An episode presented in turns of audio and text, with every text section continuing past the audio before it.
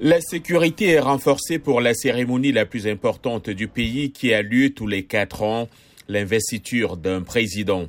Washington n'a jamais vu une telle présence militaire depuis la guerre civile.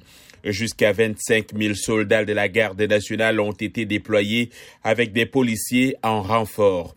Dans ce contexte, le thème de l'investiture de Biden, l'Amérique unie, paraît ambitieux. Terence Kenner, ancien chef de la police du Capitole, reste confiant.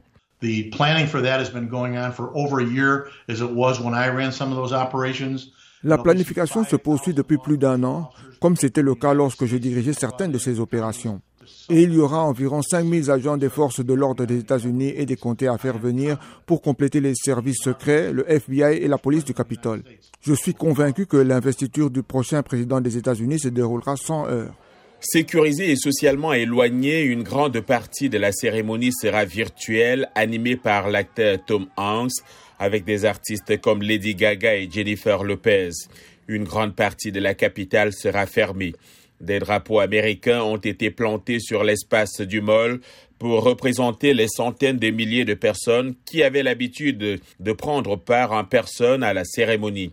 Compte tenu des manifestations dans certains États, une sécurité supplémentaire est attendue dans les 50 États de la Fédération.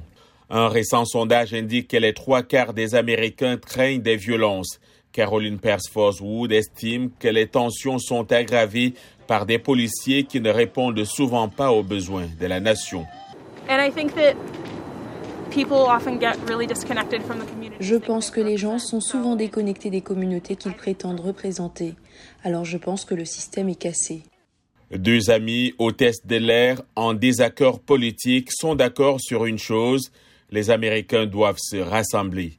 Écoutons d'abord Laura, puis Linda.